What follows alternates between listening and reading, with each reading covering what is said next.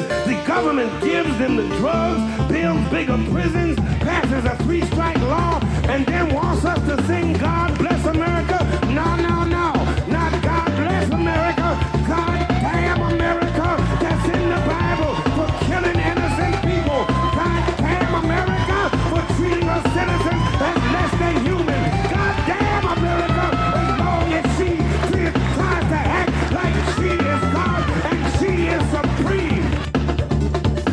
Yep, that sounds good. Hello. All right. So, hello, Matt. How do I see your last name here? It's Lebanese and Armenian. It's Dager and then Margossian. I never had a chance. Okay, Matt, welcome to the show. Hi. So I'll try to divide it into two. So I'll divide it into sort of what the sort of news of the protests is, and then I'll divide it into sort of why leftists should care, because my main Twitter spats, and I try to be really nice with people, but I've been very disappointed, broadly speaking, with the left in the U.S. on Hong Kong. And recently, more and more journalists are starting to actually write columns like this in Hong Kong's press. Rosemary Ho, who's a pretty cool punk rock sort of journalist, punk rock in her aesthetics, she wrote a piece for The Nation like, why is Marco Rubio the only one talking about Hong Kong? and this is what the right actually does oftentimes in Asia, because the left, our generation at least, the older generation, they're pretty good still. You have a lot of older sort of like Code Pink style folks, except they focus mostly on Asia. So Tim Shorock at The Nation, pretty solid dude at presenting issues of Korea from the left.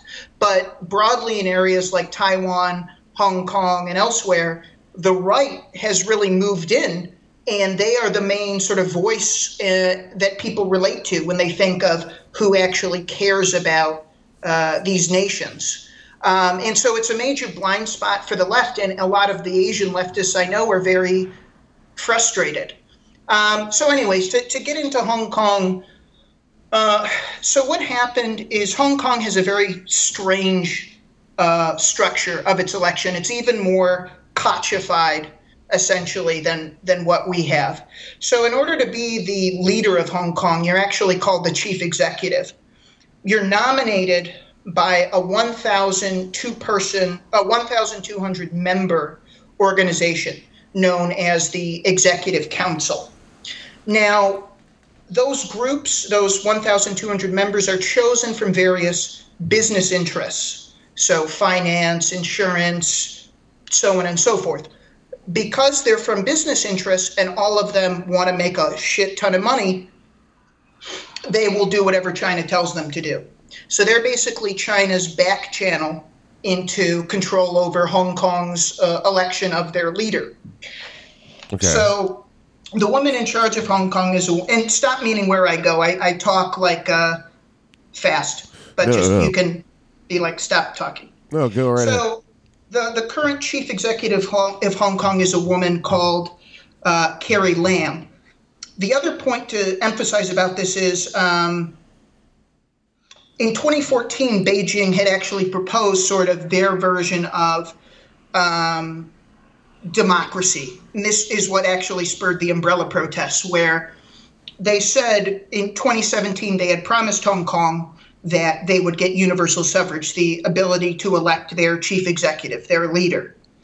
Now, what they meant by that was a very, very loose, dickish interpretation of what is known as the Basic Law, which is sort of a mini constitution that gives Hong Kong freedoms and protections that don't exist in China. So you can protest. What they're doing in Hong Kong right now, you do that in Beijing, you'd get a black bag put over your head and you'd be probably beaten very severely for a number of days. Wow. So what happened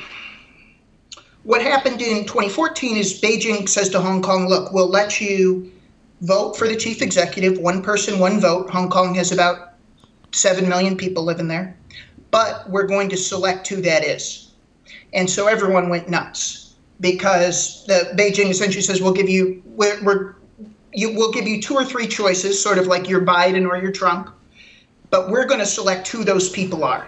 and they have to meet our vetting. And if they don't meet our vetting, we're not going to let them stand for the chief executive election. So Hong Kong goes nuts, does the umbrella protests, and this is where you see a lot of people radicalized. And hopefully for our generation, I'm seeing more people call for sort of like general strikes on ICE and so on and so forth. We can use the failure of Occupy Wall Street and say, well, what did we learn from that? And do our own sort of mass protests like they're doing in Hong Kong. So Hong Kong, hearing this news from Beijing about the dickish way they're going to structure elections, freaks out, does 3 months of protests known as the Umbrella Revolution, where they're occupying key parts of the city, where they are doing mass civil disobedience. It's the first time really that violence on a scale that we're habituated to, or black and brown people in America have been habituated to. So tear gas is used, rubber bullets are used. It's the first time young people might, in Hong Kong, identify with the song, Fuck the Police. Okay. Up until this point, people, younger people in Hong Kong and in general, the populace is pretty apolitical. They just want to live their life, make money. That's what I always heard. Yeah. Oh, sure.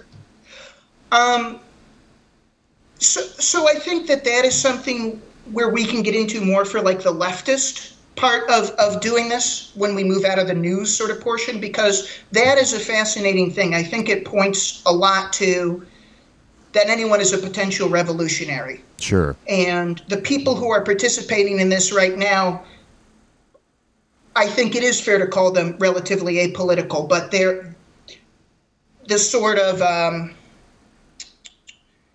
the existential horror of this idea that they're never going to be able to decide the fate of their country is creating revolutionaries in a way where these are not people who've read Marx one day in their life. They probably have mostly, played video games and studied, but they're out there getting tear gassed and their skulls bashed in by police batons. Sure. Okay. So anyway, going back to the news portion. So they all go out there, they protest. It doesn't work. Eventually the business community turns against the protesters. You start seeing media being put out. Hong Kong is a neoliberal golf course. It's basically four families own 70% of the land. It has the highest Gini coefficient in Asia, I believe the most unequal nation in Asia. So basically when the business community turns against you, they can just flood the territory with mass propaganda. They put out propaganda against the students. They put out who are the bulk of the protesters at that time. They essentially say, look, this is not productive anymore. We need to get back to business. So people do. They sort of stop supporting the protesters. Eventually, the people at that time who are leading the protests, and this is important, these were leader-led and organized protests. They had leaders who were organizing various civil disobediences in Hong Kong in 2014. They all step down. Some get arrested. Some are still in jail. Later, some of them run for what is the Legislative Council, which is sort of Hong Kong's Congress. Some of them win. A lot of them are disqualified by Beijing. They say, we're not going to let you get elected. Okay, so that's 2014. Sort of a whole lot of nothing, but it's this seething pile of anger. It's this hornet's nest that has never been resolved. It's anger in a way that is very different than Occupy Wall Street, which I think, we always have to remind ourselves actually happened. This is an anger that is in people's hearts daily as they're reminded that they're sort of a colony in a nation, that they feel like they're never going to get the freedoms that are promised to them. So it's this sort of existential dread that eats away at you. So 2019 rolls around. Beijing has scrapped this idea of that people can vote after the protest. They said, we're not going to fuck around with this. So it's back to the executive committee choosing who gets to be the leader. So the leader's this woman, Carrie Lam, super out of touch, doesn't know where to buy toilet paper, lives in a super glitzy sort of executive compound for politicians, incredibly out of touch. She and sort of her cronies introduce a law that would allow formal extradition agreements to be reached with Hong Kong, with multiple countries. Hong Kong right now, if you remember that stupid fucking Batman movie where he goes, I go to Hong Kong, no dense international jurisdiction. That's a lot of stupid bullshit, except it is true that Hong Kong, up until this point, doesn't really have formalized extradition treaties with a lot of nations. Now, for you and I, you know, I think we joke, and for you as a comedian, I know a bit about your struggle with ICE, where you were sort of persecuted, but it's even more scary in Hong Kong. In 2015, several booksellers who were printing sort of salacious material about the government, like Xi Jinping sleeps with mistresses and, you know, Hu Jintao is gambling in Macau every night, they get black-bagged. Sure, And some of these are foreign nationals. So they have dual passports in places like Australia and Sweden. They get black-bagged, get sent over to China. And this has happened in other instances where people have just been black-bagged. And black-bagged, for people who don't know what I mean, is someone probably tasers you, put a black bag over your head, and renditions you, like we do to terrorist suspects in the U.S. They rendition you back to China, put you in a black site, and you lose all your rights. Yeah, you're thrown in a van. What's that? It's that thing where they just a van pulls up and they open that one huge sliding door, and then you're just like, bam, thrown in there. Yeah, things like that. So Carrie Lam and her cronies, they say, well, you know, it'd be good because everyone is terrified of this anyway. Let's formalize it. So they use this murder case as an excuse where a Taiwan citizen was traveling in Hong Kong and murdered his girlfriend, and they can't extradite him back. I forget if it's Taiwanese or Hong Kong citizen.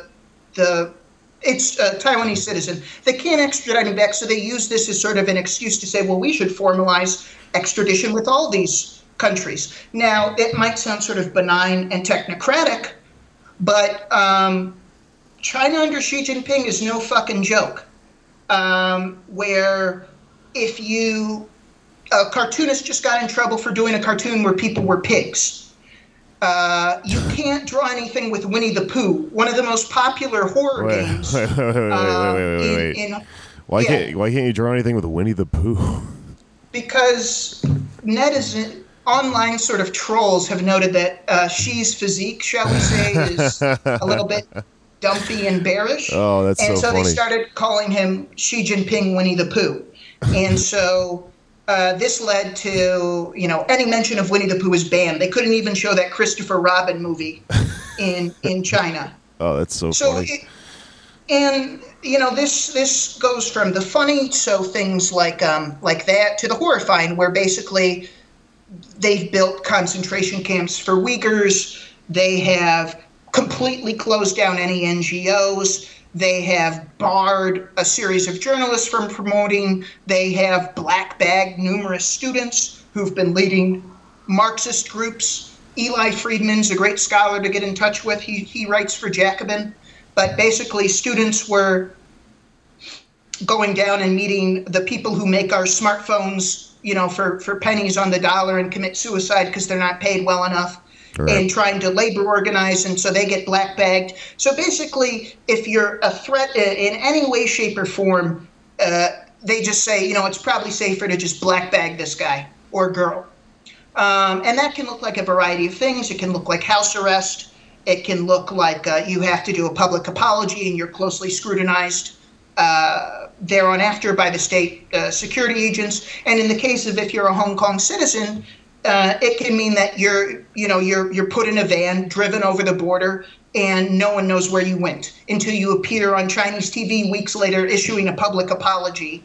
And then, again, you don't have rights at that point. You're at the mercy of the Chinese state. So this bill was introduced, and ever since then, it's been a series of escalating protests that are growing in terms of who they're radicalizing and the actions that the state is taking to try to stop the protests. This occurs in many different forms. Probably the most the turning point for when this became really, there's a couple turning points. One is the police have become at this point the enemy of the Hong Kong people. So before, the protests were relatively civil. Then the next protest, you know, they're pushing on the police lines a little bit. You know, the police have their riot shields. Protesters are getting right up to the police, shouting in their face. Next protest, maybe they're actually pushing. They're trying to break through the police line of riot shields. Next protest, okay, the police have their tear gas. And at this point, they fired more tear gas in sort of, I think, like the month or so that's been the heat of these protests than they did in the 3 months in 2014. And then the next protest, you know, the police are just beating the shit out of people. So if you're going to focus on sort of two events that have really radicalized people, one would be on July 21st, protesters were coming back from an event in a place outside of town, sort of a Red Point or Green Point, call it Green Point, sort of far outside the city center, this area called Yuen Long. Okay. All of a sudden, about 200 gangsters in white shirts holding bats, PVC pipes, machetes, come into the station where the protesters are. And in Hong Kong, you all dress in black to show solidarity. So people will wear matching uniforms to identify themselves and sort of as a way to build solidarity. Okay. Similar, not to the Panthers, but it's the same sort of idea. Like this, we have strength in numbers. This is our identity. We are the many, so on. So all of a sudden in this station, about, you know, 100, 200 gangsters burst in with PVC pipes, bats, machetes, and just start beating the shit out of anyone in black. They beat up women. They beat up journalists. They beat up anyone they can get their hands on. And it's later discovered that there's numerous shots, because journalists are blanketing the city throughout these protests, of Hong Kong politicians who have close relationships to Beijing, as well as police appear to be actually collaborating with these individuals who later turn out to be triads, which are these large Hong Kong organizations that are a mix between sort of clans and gangs. Yeah, we can think of them as gangs. Yeah, I grew up in Houston, which has a huge Chinatown population, and I remember seeing triads around. And somebody explained it to me once, but I don't know the details. You know, we can get into it if there's time. But so anyway, basically, it's horrific enough here that these people are beating up anyone. So they're beating up people who are not protesters. They're beating up, as I said, journalists. Basically, if you got a body, they're going to try to lay one on you with a pipe or a bat or something. Sure. And so these photos come out the next day because Hong Kong, again, this is the weird irony. We can't vote for our president, but we have a free press. We have this very compromised political system, but we can protest. Okay. So the next day, all these photos come out and people go nuts in terms of what's happened, where basically at that point it sort of becomes, it's not a war in the sense of we're going to commit violence against the state, but it's very much a war in terms of how people, how people's mentality changes against the state. Before, it's just sort of, look, we don't know what's going to happen, we're trying to work things out, so on and so forth. After you see photos of politicians shaking hands with triads after they're finished beating people up, and police ignoring triads while they go into stations. Oh, and a key point, police don't show up for 45 minutes. In Hong Kong, that's insane. Hong Kong is one of the most punctual cities on the earth. So people were calling and calling for 45 minutes. Cops don't show. Then the very next weekend, Hong Kongers, as a way to show they're not afraid, go to the very same place and do protests against sort of this collusion between police and triads. And what do the police do? If you know cops, you know they're not the smartest. You know, you don't join the police force because you got high hopes and dreams. You do it probably because you got some issues. Yeah. They, in the exact same subway, to the exact same protesters, beat the shit out of them the exact same way the triads did, with batons and tear gas and pepper spray replacing sort of the handheld Grand Theft Auto style weapons of the triads.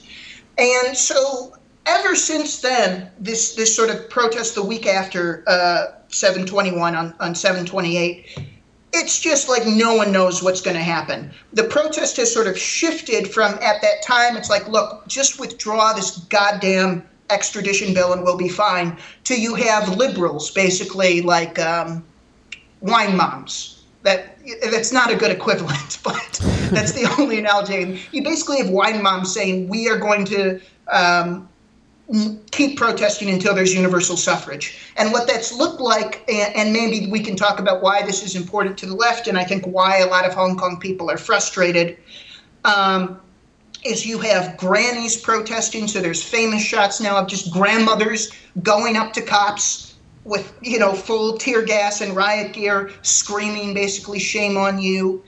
You have unions holding huge protests. So there was a huge protest in the Hong Kong International Airport, where when you get off your goddamn flight, maybe you're going to Disney World, maybe you're mad Jeffrey Epstein's in jail, so you're trying to, I don't know, unwind. So you go to Hong Kong where you have a penthouse.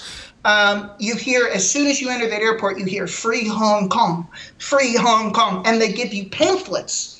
And that's another point maybe we can touch on, just how organized this protest is. While being leaderless, they'll give you pamphlets saying this is what you can do to help if you're a foreigner. These are the issues we're trying to do. And then on this Monday, what I would say to any of your listeners, if you get it out or if you want to just tweet it out, there may be a general strike. Now, I know probably for you as a leftist, that's like the holy grail of any political action is a general strike. Of course. And if you listen to more traditional publications that I occasionally, that I'm glad they exist, but I wish that they were less ideological. You know, oh, we have to go through unions. Oh, we have to build power through listening to podcasts. I'm being a little bit facetious there. But no, this is praxis. There might be a general strike, which I never thought, I would see him. I sort of have resigned myself to sort of read Mark Fisher and just continuously get more and more depressed. But to see a general strike in my lifetime for people like who we were talking about, just want to play video games and just want to, shop in the mall, that's incredible. Cher called for a general strike about 6 months ago, but it didn't stick here for some reason. But so anyway, that's a good place to sort of, we can transition anywhere you want to go, but that's where things are now, where it's sort of it seems as if the protests, which again are leaderless, there's no Sanders, there's no civic organizers of any kind, are calling for a general fucking strike.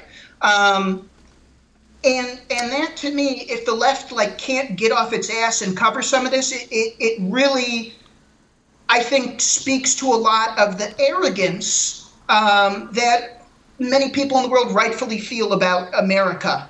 That sort of thing goes two ways, where it is important that we criticize when our foreign policy is very harmful or discriminatory or violent to other nations. But if we can't offer solidarity or at least show interest when people are doing things that we constantly talk about, I just it boggles my mind. And so I've been on Twitter this past month contacting people like you, my friends at the Horror Vanguard, other people getting into fights without meaning to with various sort of leftist podcasts. I'm just like, what?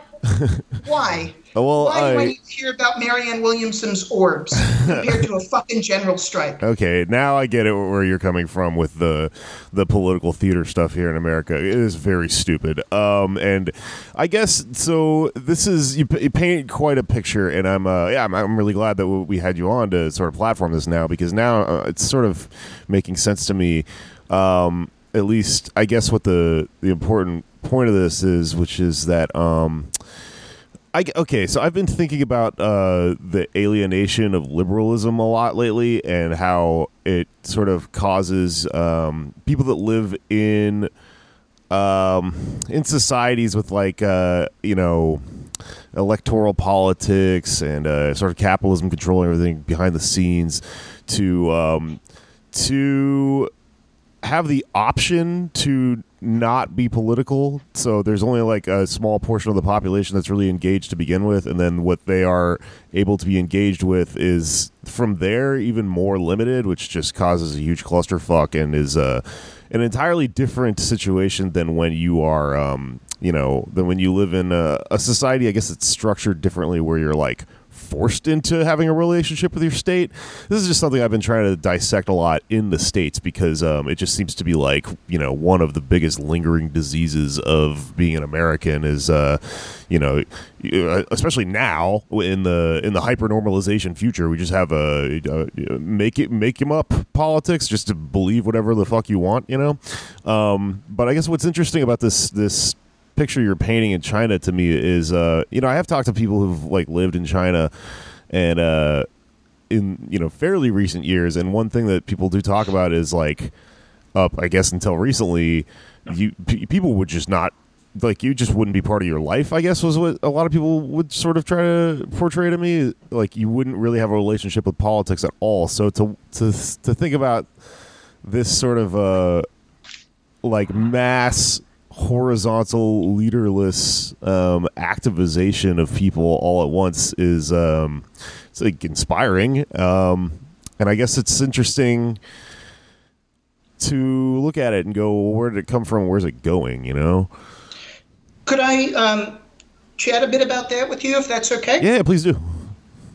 So I interviewed there's brilliant scholars on the Philippines, and what they've gone through, I think, really relates to what Hong Kong is going through, where they talk about this thing that Westerners do not think about, where Westerners had democracy, but you know what they do to other nations? And I'm using air quotes here, they give them democracy. So the democracy sort of you and I have that we were born into is extremely different than a nation who was forced into that. So what's going on in Hong Kong? And again, this is sort of the hubris and the inability to center yourself in other perspectives, is they are fighting for a democracy you and I cannot relate to, because it's their democracy. It's not America giving it to them. It's not they want to recreate the British system. It's that they have this generalized concept of freedom. They don't know what it looks like, and that's part of its power and appeal, because what it looks like to one of those old protesters compared to one of those students getting their faces bashed in by police batons looks completely different. And so I think for what we're seeing in Hong Kong, what we're seeing with the protests in New Zealand with Maori people against the development of their land, what we're seeing in Mauna Kea, and these are big things. The Rock was just on Jimmy Fallon. If Jimmy Fallon is more left than American media, that's a problem.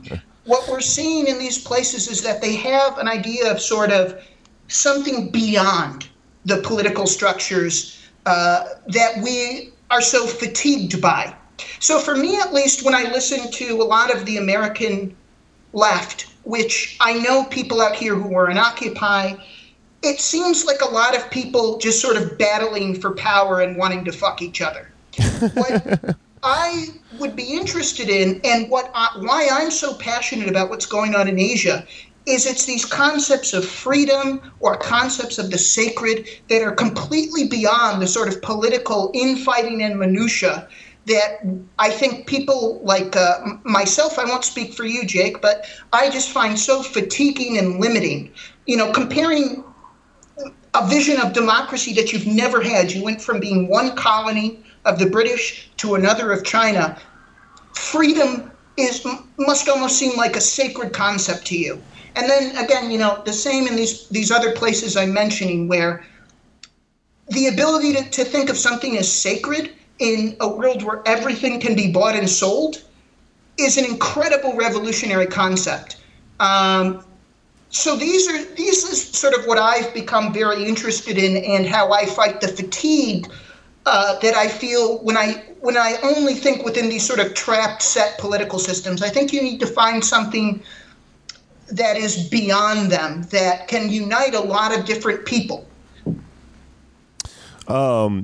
Yeah, absolutely. I think fatigued is probably a great word for it, because that is definitely how it feels, at least from my perspective, if I were to try to explain, why am I not connected to this? Why do I, find myself limited in some way in terms of being a better leftist,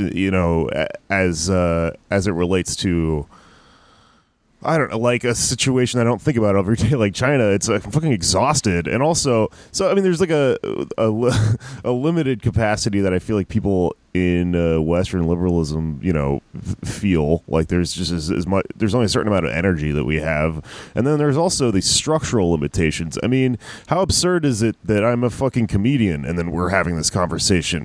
This shit should be, there should be someone with a bigger platform, I guess, having this conversation and examining this stuff. It's what's fucked up right now is that, that's not happening. Hopefully we can get you there. Jake, I find you very inspirational in terms of how you've put yourself out there. And I always remember what sort of Yanis Varoufakis, who at times can be pretty cool. I don't agree with everything he does. And I don't like whenever, he's a complicated figure, but everyone should be able to have a say. And sure. I think what I have really gravitated more towards is a politics that I see here in Asia where many people are having a say.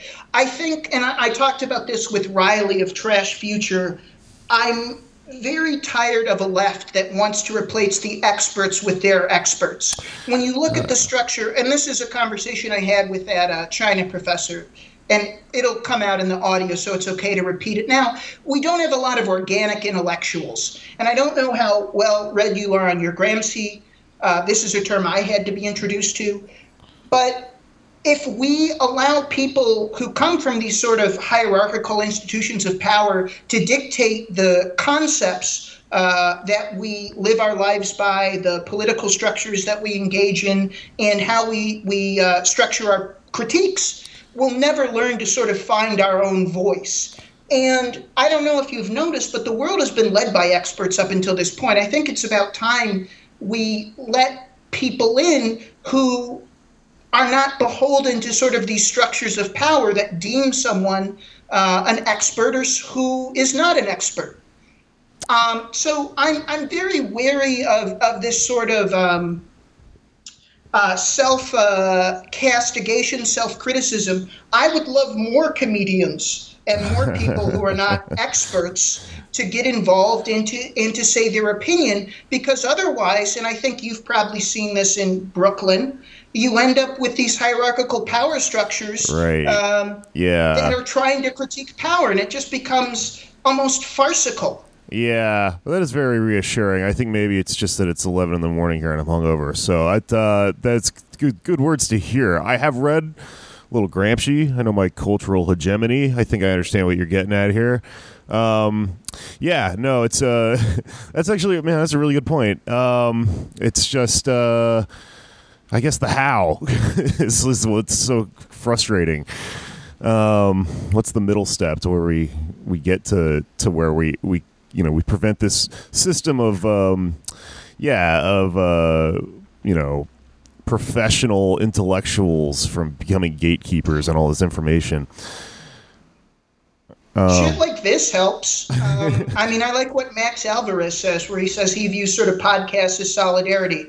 The rule I have basically is what Chomsky, another figure I don't agree with everything, but the legend of Chomsky basically is if you write him, he writes back. Yeah. Now, I can't tell you how easy it is for me to get an interview with a scholar who has 30, 40, or 50,000 fans on Twitter or multiple best-selling books.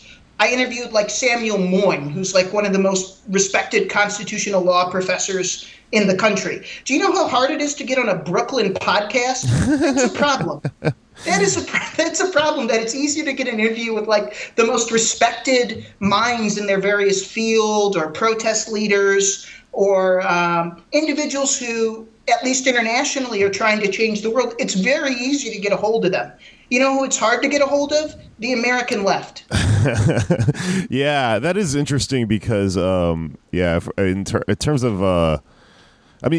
one thing I've learned from doing this show, honestly, is that, yeah, people are very gettable, especially people that are on the more dry side of things, like journalists and intellectuals and things like that. And then the entertainment aspect of it is what's way more popular, and therefore, yeah, it's harder to book certain people. And, that also obviously ties back to that, to the, the sports entertainment, junk food entertainment thing we were talking about earlier with the debates and stuff like that now.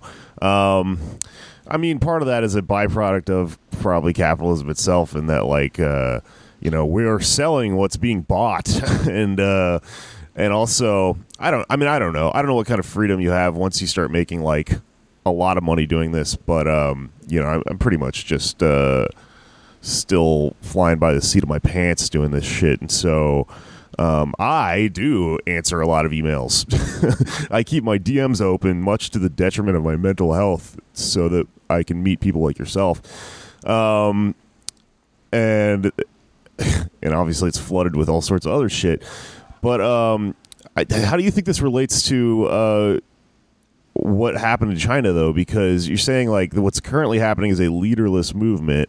Yep. The first...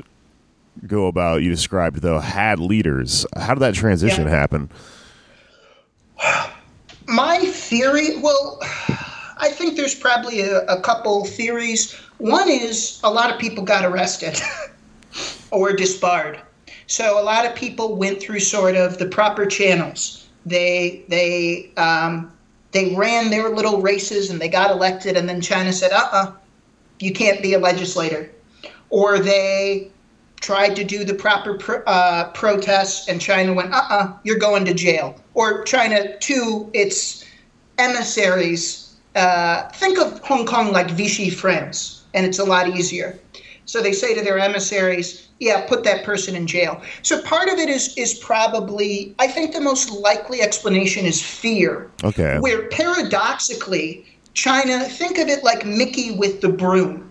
So China thinks, okay, I'll cut this broom down. Oh, okay, there's 2 more brooms. Oh, there's 4 more brooms. Yeah. Oh, there's 8 more brooms. So China, by the only method that it knows is extreme authoritarianism, by prosecuting and punishing the protests as vigorously as it ordered its emissaries in Hong Kong to do in the first go-around, has made it so it's created a leaderless structure. Because if I have a leaderless structure, there's no one to target. I don't want to be a leader necessarily because it makes me a target. And so it's this fascinating experiment in organic revolutionary action where anyone can be a participant, but no one knows who anyone is. Yeah. Anyone can be part of, everyone's at the Eyes Wide Shut sex party. No one knows, who is participating in this action. So just to give you a couple examples, the revolutionary tactics in Hong Kong skew towards the anonymous. So if you're a protester, a lot of the kids there are sacrificing, the wages in Hong Kong are extremely low. So basically you don't eat breakfast or lunch, so you can afford your hard hat or your tear gas mask. So what people are doing is they're organizing donation drives for the protests. When you're leaving a protest, you know how there are swipe cards now for the Metro in New York, you can pay with your phone? Yes. They don't want to do that in Hong Kong because, you can track my digital signature.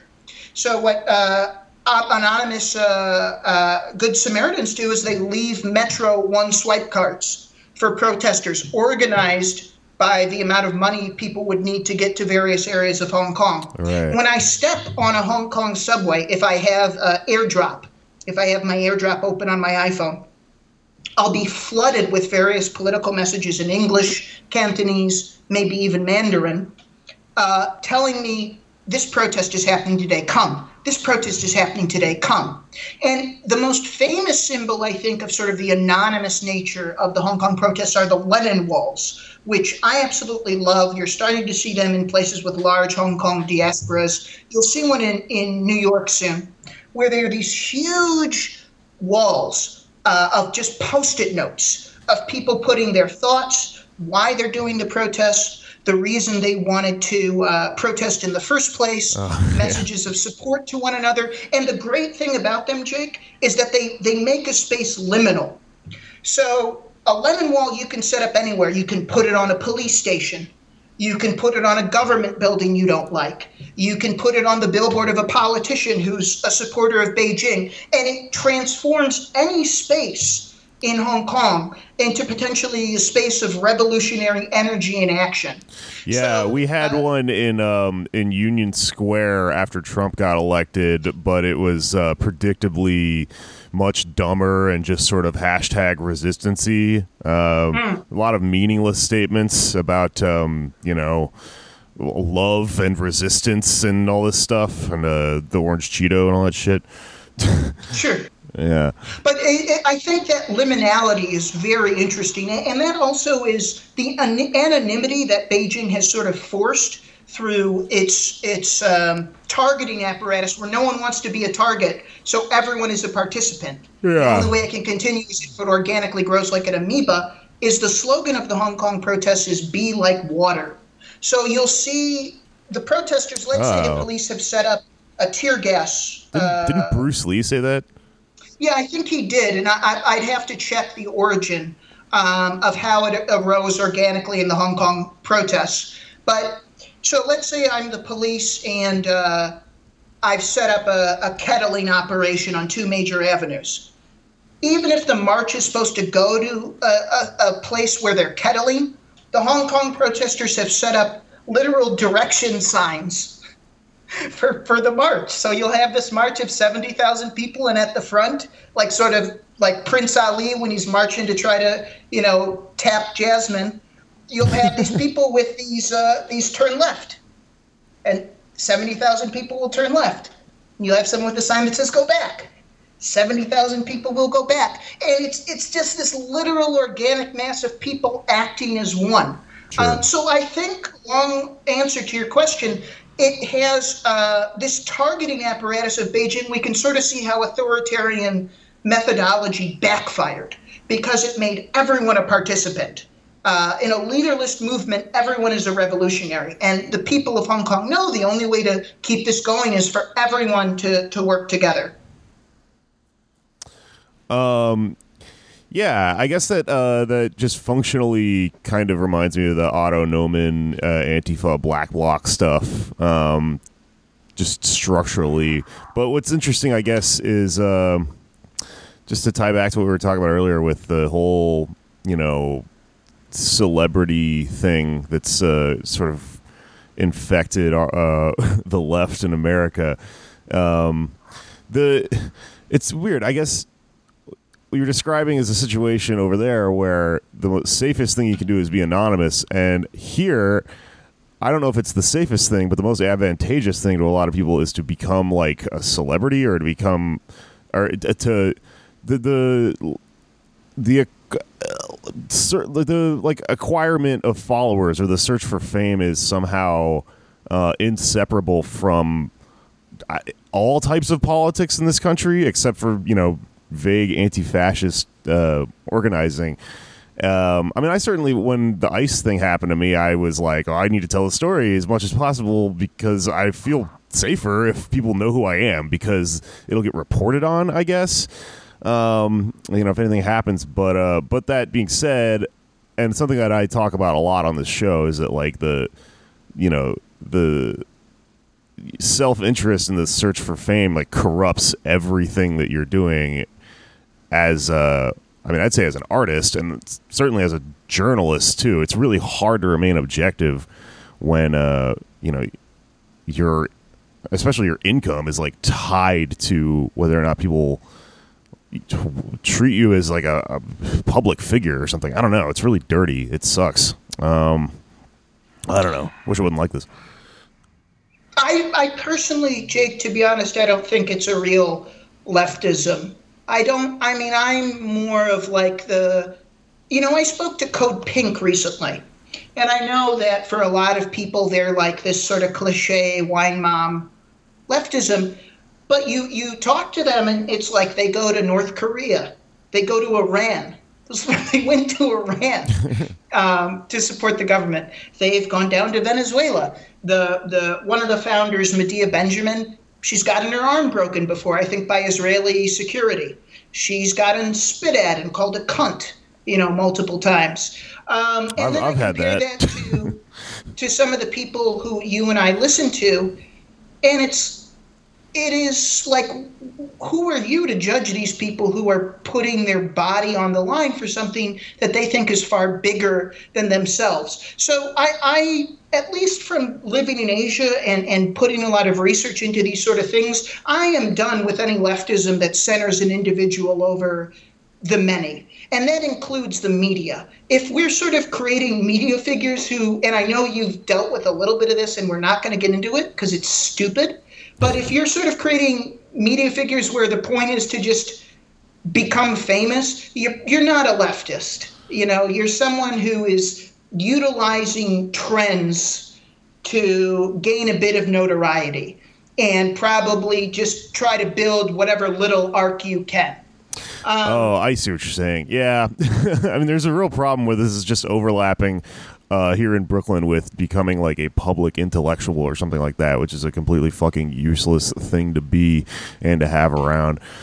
What I would say, Jake, to be honest, is I think what would really help is if more people branched out. And that lets you know that if you're having these doubts, or even if you just want to see how things are done elsewhere, it offers you a really great method of compare and contrast. So talking to people who are not American, seeing how protests are done internationally, comparing what a left looks like in a place like Taiwan to the U.S., all these things I think are very helpful for building something that's bigger and different and more complicated and more interesting than whatever it is we have now. And I think if you have all these sort of complicated feelings about it, that is at a minimum saying, like, something's not right.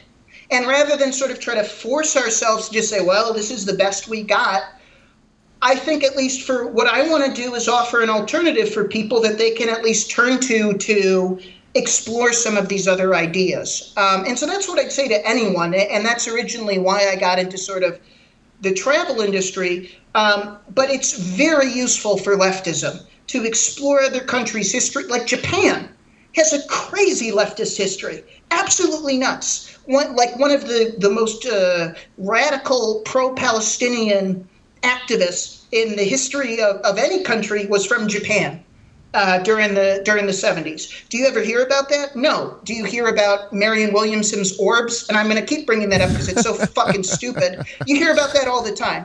Do you hear about, the left in Thailand that was indigenous rice farmers, poor ass dudes who all they wanted was to buy an iPhone? And so what they did during their huge protest in the late 2000s is they went to luxury malls and they said, look, the police will not shoot us if we're by these expensive luxury malls, because they don't want to damage the purses. So you had all these jokes in Thailand about like, well, let's build body armor out of like Gucci purses, and then the police won't shoot us. There are all these fascinating perspectives, different ideas. Marx and Deleuze and Guattari and Fisher and activists like Gene Sharp or Chomsky, who've been translated into Thai or Burmese or Chinese and reflected and considered in ways radically different from how those ideas are considered in America. So I think that if something isn't working, you look around and you sort of see what feels right to you or what might provide a different perspective. And I think that's where the U.S. left could learn quite a bit. In not imitating a lot of the problems of our foreign policy. If our leftism is the same as our foreign policy, where it's this sort of thing we want to force on the rest of the world rather than dialoguing and interacting with it, I don't really think it's going to get us anywhere good. Yeah, I mean, I agree. I guess the way that I would look at the American left right now is that it is in its infancy and might be going away soon, depending on, I don't know, like... what goes on in this next election. I know leftism is fucking not just electoral politics, etc., but there, I mean, you can just viscerally feel the passion for these movements sort of like ebbing and flowing and wavering. It comes in these big waves, you know. It definitely doesn't feel the same as it did during Occupy here, or even like a few years ago after Trump got elected. Everything has a real tendency to go back to normal and to become very hazy and fatigued here. And so I guess like the part of the reason that the thing about this left like kind of online movement to me that is unique in a not great way, but it's something that we need to like pick apart and understand to make it better, is that I think that, you know, America fucking makes culture, right? And so it's just the currency that we deal in, and for that reason, you know, for better or worse, Chapo Trap House has more listeners than the DSA has members, you know? I mean, what does that mean, you know? I know one of those things is an organization that you have to go to every day, and one of them is a podcast that you listen to passively while you're, you know, you're working, and maybe you're not a person that doesn't have time to organize or to fucking canvas or anything like that. But, I mean, one of those things is just way more pervasive, and so... I think the problem there is that if we're good leftists, then we understand that like culture isn't really a tool that reverse engineers societies. So this might be a big fucking waste of time, us just all listening to these podcasts and just circle jerking and, you know, congratulating each other for having good hot takes on things or whatever. On the other hand, we have reached like a point where communication is so, you know, massive and pervasive now that I do think that certain leftist arguments that culture is meaningless are no longer relevant. But yeah, I don't know. I mean, it could be. I agree with you. I do long for a better future where instead of just making jokes about people that are running for president in the Democratic Party, you know, mass communication of the type that we're engaged in could be used for organizing big protests in the streets and leaving Metro cards for people and working against the system in that way. I don't know. You got me on a tip here. I sometimes have to take myself out of America to think about how dumb it is. It's really valuable, Jake. I think like a good way. What I'm saying is I will come to China. Sure. Come to Taiwan. Sorry. What I think is really healthy is to see how other people are doing things, like to go back to that point of being the democracy who democratizes nations. I'm thinking of that Simpsons clip where Bill Gates goes, "All right, boys, buy him out." That's how most people know democracy. So when you look at Asia, not only are these the nations, when we look at countries like Vietnam, China, I'm trying to think if I'm missing one. Yeah, I probably am. But these are countries that not only have defeated the U.S., but these are countries that have dealt with things like imperialism. If you look at Vietnam, if you look at the Philippines, if you look at Cambodia, if you look at Burma, if you look at Japan, these are countries that are extremely familiar with what it means to be sort of dominated and controlled in a way that, you know, we talk a big game about, oh, Marx, but that's very abstract. It's very different than having an American soldier in your living room. And it's very different than picking up the gun when you're a peasant and fighting for a cause like communism.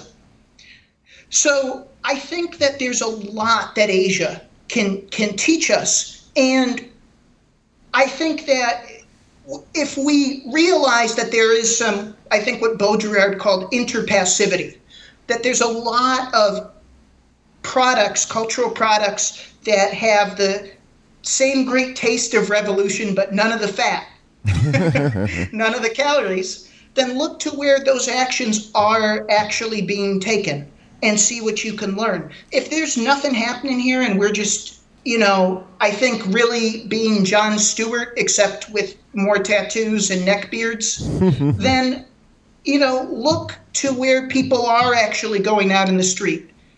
Try to figure out what's driving them. It could be a vision of a sacred mountain. It could be the vision of true freedom, whatever that means, and see what we can glean from that and use within our own country. Because, like I said, we don't want to be the country that both forces our will on the rest of the world and then ignores the voices of when people find their own voice. We can't be the, you know, the nation that both drowns out everyone else's voice through our foreign policy and then doesn't listen when people are trying to talk to us. And Hong Kong and in New Zealand and in Hawaii, which considers itself a sovereign nation for many of the activists there, so I'm including it, they're asking for people to listen. They don't want you to fly there. They don't want you to, you know, suddenly try to speak Cantonese. They just want you to listen.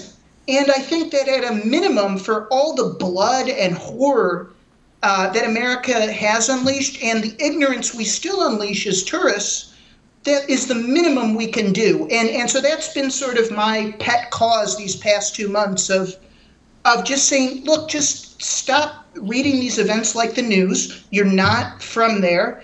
Get people on who are from there and just listen and have a conversation, and maybe we can build something that is truly global. But the first step is to listen. And until we do that, I mean, I think all of this is just talk. Sure.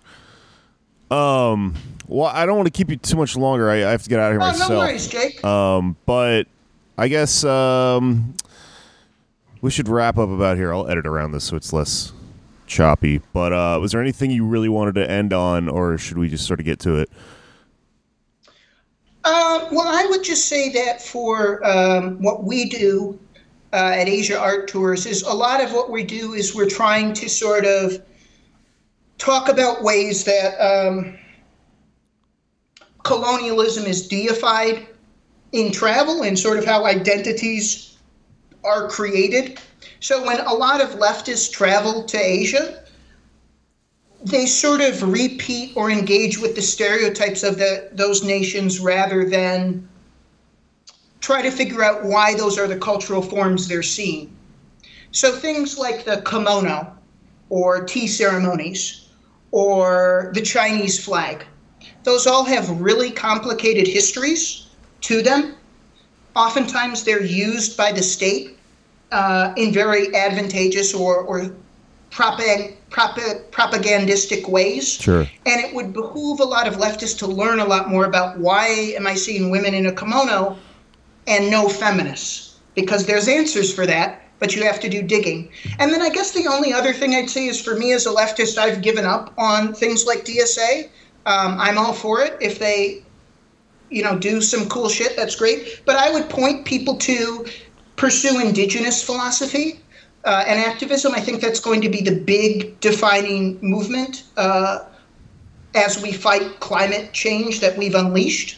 So some of the leftists who've had the biggest impact on me were not DSAers, who again won't respond to emails, but people like Raj Patel, Dr. Nick Estes, and Glenn Coulthard, who all are either indigenous themselves or work in those communities, are three great places for people to start if they want to try to have non-Marxist but still very left, very radical environmental perspective on why the world is the way it is and how we can change it.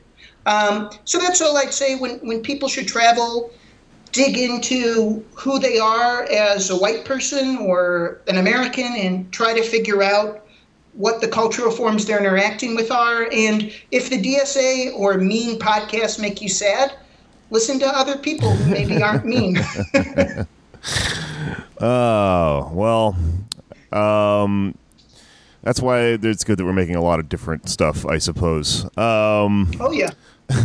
I feel as though I must reassure you that the DSA is not that big of a. It's not that hot of an item around here these days in the left. Yeah. Even it seems though a lot of people like myself consider themselves way further to the left than the DSA, and the DSA has become popular enough to where it's just full of liberals now. Cool. So everyone took a big step to the left all at the same time. I think. I'm not sure. I'm not very active anymore. But cool. But anyways, yeah. Well, hey man, it was great talking to you. Let's do it again. I guess let me know where my listeners can find you if they want to follow you, if they want to read anything that you're doing. Or sure. If you have any more recommendations on where people can start reading about this stuff.